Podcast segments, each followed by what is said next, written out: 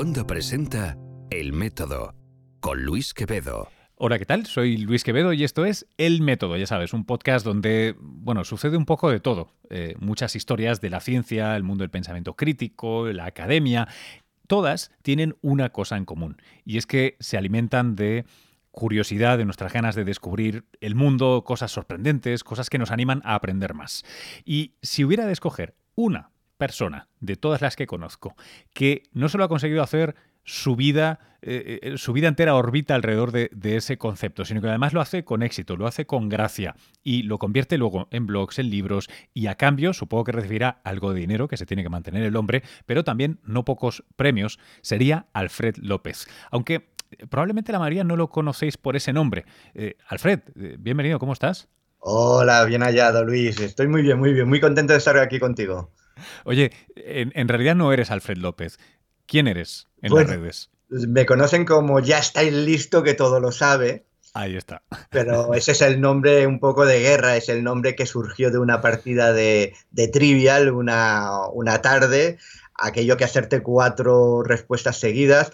Yo tengo un defecto, tengo un defecto, no solo respondo, sino que además explico la respuesta, explico porque Y eso da mucha rabia, lo reconozco, da mucha rabia. Así que hubo, hubo, alguien que me dijo, ya estás listo que todo lo sabe. Y dije, caramba, qué buen nombre para un blog. Y eso fue en las navidades del 2005 y en, y en enero de 2006 abrí mi blog. El blog que ya ha recibido más de 40 millones de visitas y tres libros que, tres libros que he sacado y, vivo de ello, vivo de ello, sí. Hoy en día tuve que dejar mi profesión, que era administrativo, para dedicarme solo a esto, a escribir, a dar charlas y a dedicarme a la educación a, ser un listillo profesional, tío. Eh, ¿qué, poca gente puede decir esto. Madre mía. Oye, em, eh, eh, yo, yo hacía un montón que tenía ganas de tenerte aquí en el, en el podcast, porque te, sigo. Además, contigo pasa una cosa curiosa que me pasa con poca gente de la que conozco y sigo, que es que a veces es el propio Google o DuckDuckGo o el motor que use el que me lleva a tus resultados. O sea, ni siquiera estoy sesgando para buscarte a ti, sino que tus resultados son de los que salen siempre muy favorecidos en los motores de búsqueda. Supongo que parte de eso está en, los, en las 40 millones de visitas de, tus blogs. La excusa que por fin me ha hecho poderte poner en la agenda y, sobre todo que tú nos des tiempo para esto es la publicación recientísima. Eh, de hecho, estamos hablando, esto es eh, el miércoles 11 de abril, lo publicaremos más adelante, pero vamos, eh, está calentito, calentito todavía tu último libro, ¿no? Sí, lo, acabo de sacar, lo saqué la semana pasada, después de Semana Santa, salió, se hizo la distribución y, está ahí, calentito el libro, y nunca mejor dicho, porque es un libro bastante caliente, aunque no es un libro para calentar, sino para, para instruir y explicar historias muy, muy, muy curiosas. Ahí está, porque trata de sexo, no, lo hemos dicho, ya, es, ya, ya, está el libro el listo que todo lo sabe, en este caso eh, sobre, sobre sexo, que supongo que no habrá pocos, pocos chistes que puedes haber hecho o que te pueden haber hecho, ¿no? Sobre, hombre, no me digas que cuentas estas cosas en la cama, que esto, esto, esto, esto es el antiafrodisíaco. Pero, pero en cualquier otro lugar ya me, parece absolutamente fascinante el libro, de verdad, muy interesante desde la primera página, engancha, em, y, y además tocas, tocas todo, tío porque tocas eh, parte de científica y de salud y de medicina, por supuesto, parte de historia que me parece interesantísima, pero es que además eh, te pierde la etimología, la historia de las palabras, que es un, es un vicio que, pocos compartimos, pero los que lo compartimos estamos muy adictos, ¿no? de dónde te viene eso? Mira, me, encanta el, mundo de las etimologías, quizás creo que es lo que más me he especializado en estos últimos años. También un poco porque hay mucho feedback con mis, con mis lectores eh, a través del blog y es lo que más me piden, sobre todo, ¿no? Eh, personas que me escriben para decirme, oye, ¿de dónde viene esta frase que lo escucho yo a mi abuela ya hace por de años, ¿no? ¿De dónde viene? Y entonces me he especializado mucho en el tema, aparte de que me, me apasiona. Y el, hecho de coleccionar curiosidades y tal me viene de, ya hace muchísimos años, de tiempos de cuando yo era estudiante de la EGB. Mira, si, si ha oído, tengo 52 años y mira, si, si lo dejé atrás, eh, yo era muy mal estudiante. No me gustaba estudiar y decidí que me iba a quedar para trabajar menos, porque como era procrastinador, para estudiar menos me iba a quedar solo con una parte de lo que el profesor explicase. Y entonces me quedaba solo con la anécdota, con la curiosidad. La apuntaba y a partir de ahí tiraba del hilo, ¿no? Y ostras, con los años de aquello que fui coleccionando, fui coleccionando, fui coleccionando y ahora, mira, me he hecho todo un experto en ello. Oye, cuéntame em, sé que es una pregunta injusta, pero cuéntame algunas de, las historias que para ti son favoritas, no porque sean mejores, ¿eh? sino porque más te han llamado la atención o más te costaron resolver o tengan alguna metahistoria, alguna historia detrás de la historia de, este, de este nuevo libro, del libro del sexo. Mira, una de las que más me gusta, y además es etimológica y rosa mucho la, historia como etimológica que es, es la de de dónde proviene la expresión echar un polvo, que es algo que, que hemos utilizado alguna vez. Es fantástica por, favor, por favor, cuéntanos. Para mí es una de las, de las favoritas y proviene del siglo XVII-XVIII cuando se puso de moda el, tabaco de eh, se llamaba rape. la picadura, ahí está. Eh, sí, la picadura, el rape, pues entre las clases eh, altas se puso muy, muy de moda. A ver, las clases bajas también lo utilizaban, lo que pasa que este tabaco de, de snifar, cuando tal y lo snifaban, pues provocaba estornudos. Eh, las clases altas, las clases más pudientes, cuando mm, cogieron el vicio porque era muy adictivo, como es todo este tipo de, tabacos y tal, era muy adictivo, pues cuando tenían la necesidad de meterse un chute de ese tabaco de snifar, se retiraban a una salita que estaba aparte, que estaba contigua, a lo mejor de un acto social donde se encontraban esas personas, para no tener los ataques de estornudos que les, le iba a provocar el, haber aspirado. Entonces se marchaba, ¿eh? fulanito de tal, preguntaban, ¿dónde está el marqués de mm, Esquilache? Por decir un nombre. Y decían, se ha marchado a echar un polvo, o sea, a estifar un polvo. Pero ¿qué pasa? Que a lo mejor ese marqués lo que hacía es que además de aprovechar para esnifar ese tabaco de, esa picadura, lo que hacía era se marchaba para tener un encuentro sexual con él o la de turno, con la amante o el amante de turno, y allí esas excusas de me marcho a echar un polvo era lo que luego propició que se marchasen a, bueno, se marchasen a, tener sus encuentros fogosos sexuales y que quedase así la expresión. Pero ojo, hay quien defiende que no es, que no, ese no es el, origen verdadero, aunque sí que la mayoría de, historiadores lo defienden. Pero hay quien defiende que viene de, aquella eh, frase litúrgica que del, polvo viene, del polvo y al polvo irás, ¿no? Al polvo te convertirás, que es una, no me, no me acuerdo de la frase en latín, pero bueno, esa, esa frase litúrgica eh, que se decía mucho y que dicen que hay alguien piensa que viene de ahí, pero a ver, la mayoría de, expertos piensan, y yo ya me considero un experto, eh, pensamos que no, que viene de lo del tabaco de, del nifar. Me, hace mucha gracia porque en uno de los intentos que, yo protagonicé para dejar de fumar hace unos años en, Estados Unidos, em, se había puesto muy de moda en Brooklyn el rapé otra vez. Eh, porque ya sabes que todo, o sea, todo lo antiguo o antiquísimo estaba súper trendy de moda con, el rollo hipster. Eh, y, yo caí víctima, de, lo estuve probando un tiempo y es verdad, es, o sea, es, es muy adictivo, es completamente desagradable y además eh, hay, hay, gente que, que, si no es capaz de snifarlo, lo masca y entonces te deja un sabor y un olor. en fin, es una cosa insoportable. Normal que te vayas a un apartado. Y vamos, si el voto popular sirve de algo, me gusta mucho más la expresión de echar un polvo desde ahí que desde otro lado. Es más, estaba pensando, de alguna manera con la ley antitabaco se cierra el círculo y la gente tiene que volver a salir de la maldita fiesta para fumar, cosa, cosa que agradecemos. No sé si a echar un polvo o a echar un pitillo, pero en cualquier caso. echar un pitillo, sí, sí, sí, sí. Tienes toda la razón.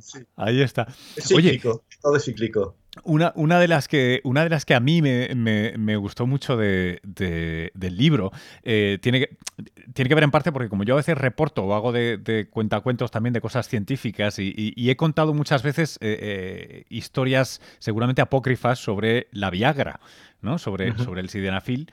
Em, y, me gustaría que nos contaras tú la, versión que cuentas en el, en el libro, porque eh, a, pesar de que siempre se hace la broma, ¿no? De que se han gastado millones en encontrar la droga para conseguir o la medicina para conseguir que te empalmes cuando no puedes, en este caso ni siquiera fue así, fue casualidad.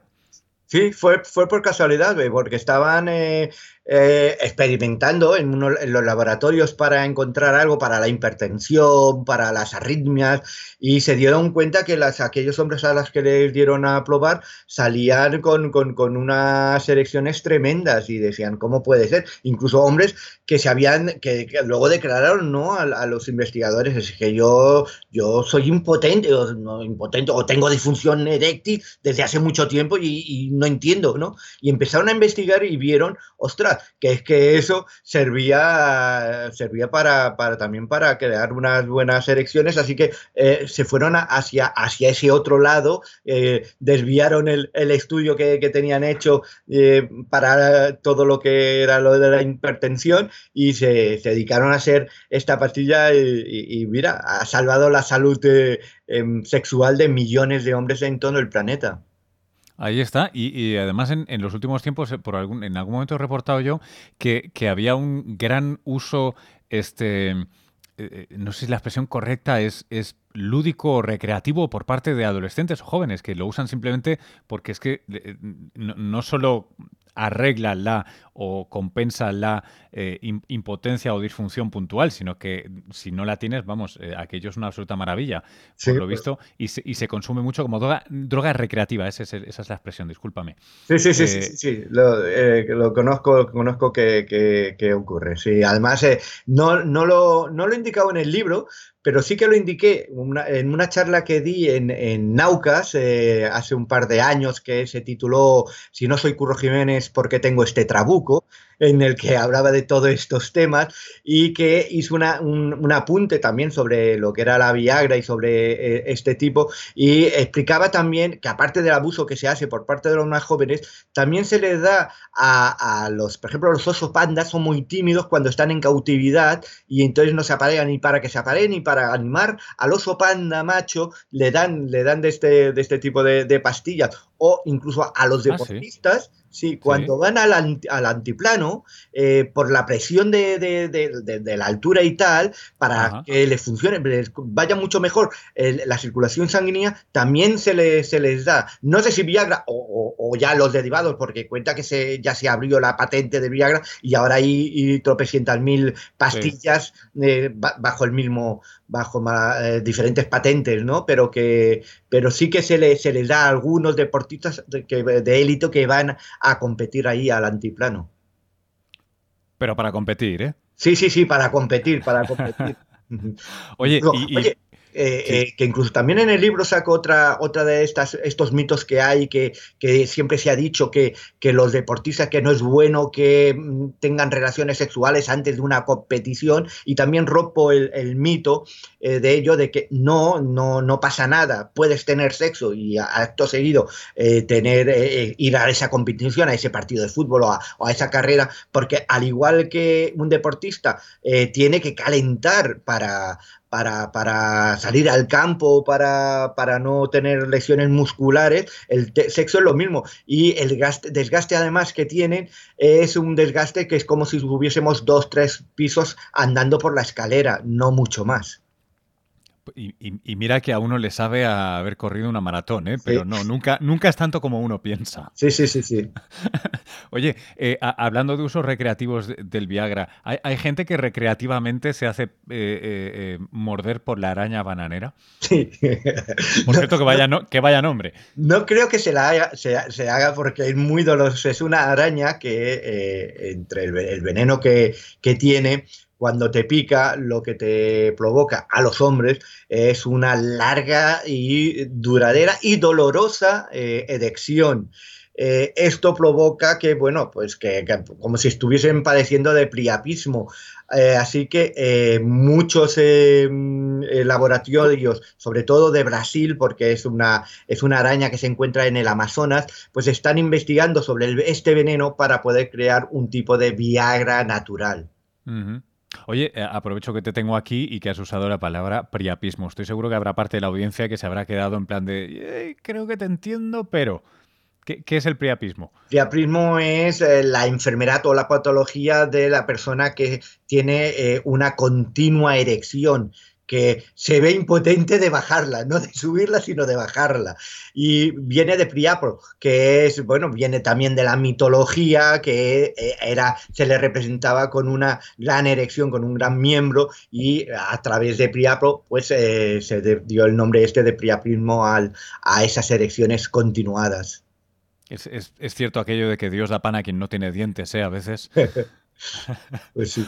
Oye, eh, otra de las historias que a mí me llamó mucho la atención. Eh, llegar al orgasmo por caminos eh, cuando menos no evidentes, ni, ni autoevidentes ni en pareja. Cuéntame algunas de las historias que, compartes en el libro que me, parecen una, pasada. Yo en particular me llamó mucho la atención eh, el, orgasmo abdominal, si es que lo puedo llamar así. Sí, el abdorgasmo que se le, que se le llama, que es aquella, muchas personas, sobre todo mujeres, que cuando están haciendo abdominales o incluso cuando hacen spinning, pues llegan al orgasmo sin tener un, contacto sexual, o sea, sin, tampoco sin buscarlo, ¿no? Dices, bueno, es que hay un roce, sí, puede haber que haya un movimiento, haya un roce, pero no están buscando un, alcanzar el, orgasmo o, tener algún tipo de, masturbación, sino que están haciendo deporte y que de repente eh, tienen ese, ese, orgasmo, ¿no? El abdorgasmo. Y ya hace 50 años, hace medio siglo, ya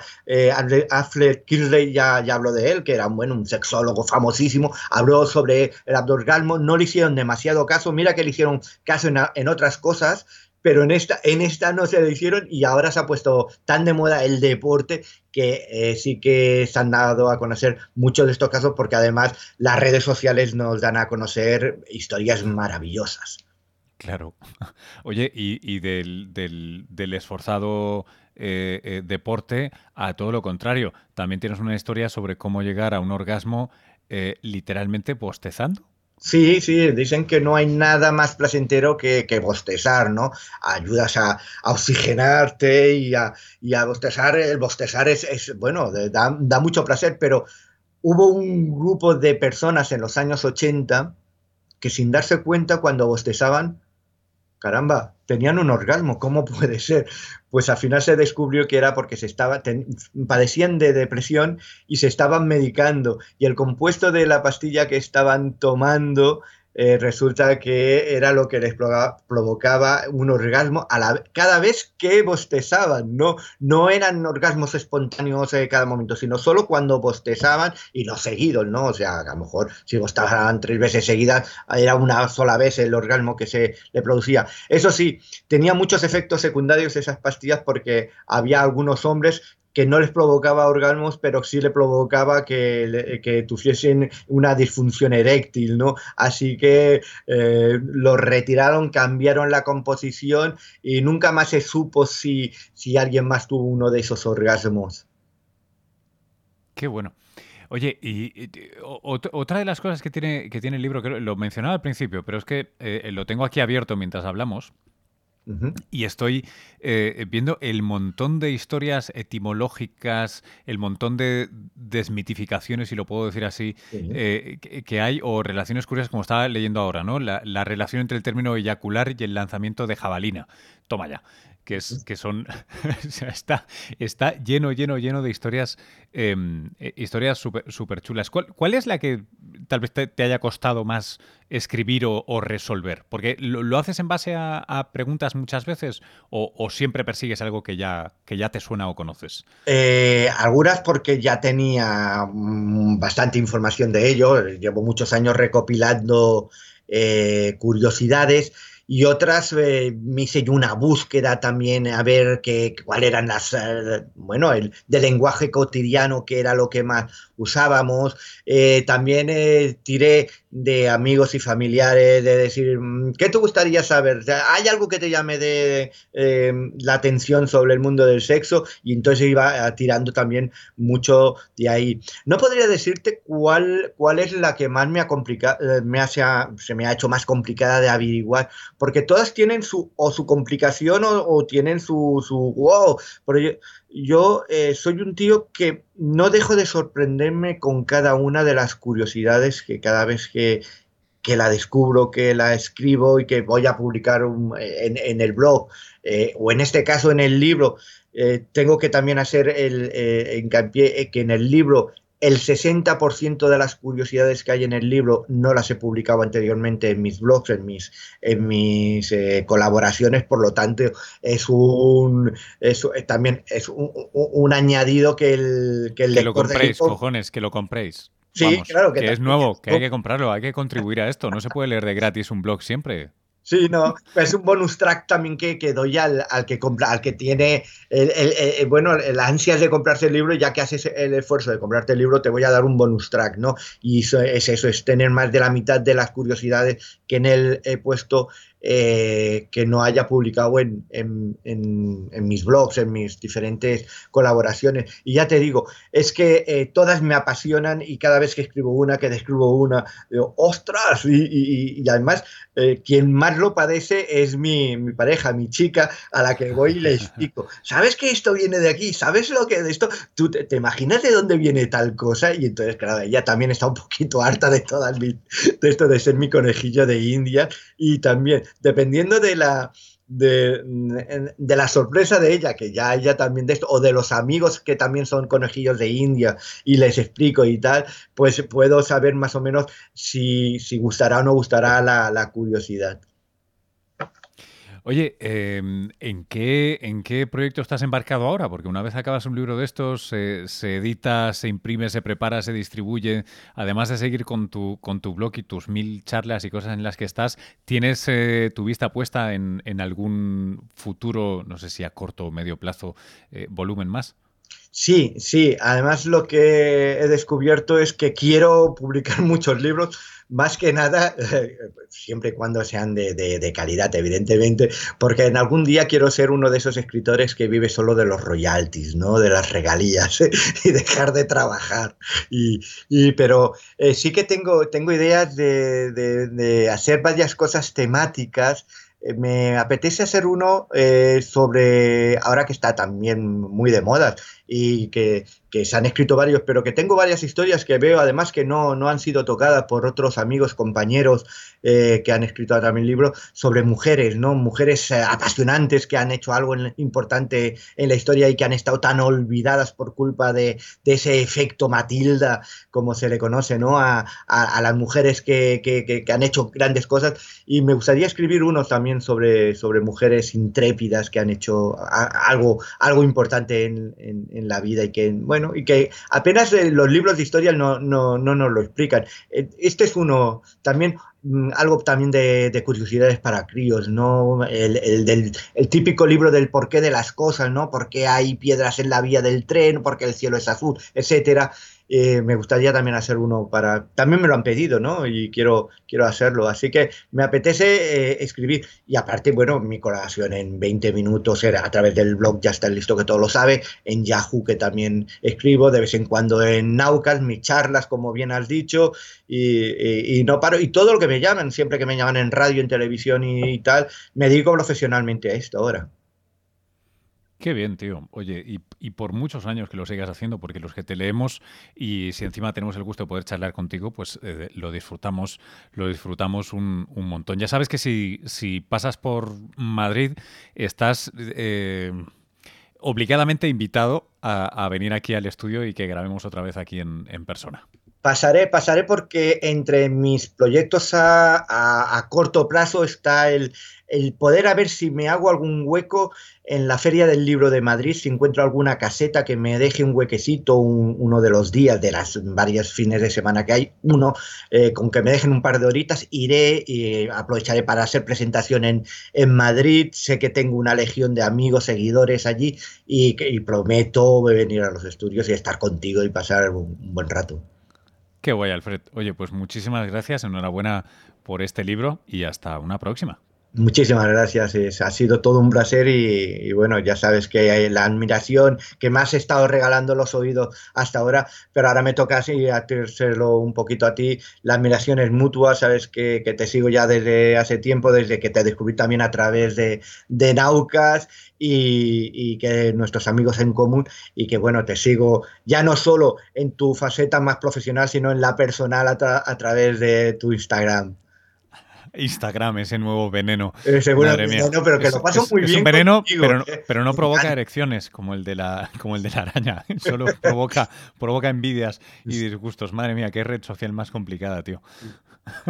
Me encanta. Además, soy, ya ves que te sigo mucho, te veo y veo tu día a día, ¿no? Y cuando vas y cuando enseñas tus eh, mm, zapatillas de correr y cuando has venido o tus viajes, etcétera. No voy a destribar demasiado tu vida privada aquí, pero que quien quiera saberlo, pues que te siga por Instagram. Suscríbanse, es verdad, es una buena idea, ya sabéis, arroba Luis-Quevedo, no tiene pérdida. Alfred, muchísimas, muchísimas gracias, de verdad. Gracias a ti por haberme invitado, un abrazo muy grande.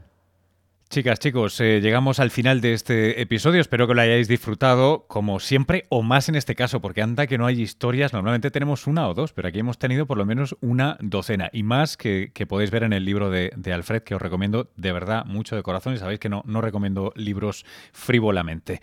Esto ha sido el método. Encontráis eh, más, encontráis todo en elmétodo.fm. Y si encima queréis echaros más cosas dulces a las orejas, visitad cuonda.com, la comunidad de podcast independientes en español del que este podcast es un humilde y al tiempo orgulloso eh, fundador. Hasta luego.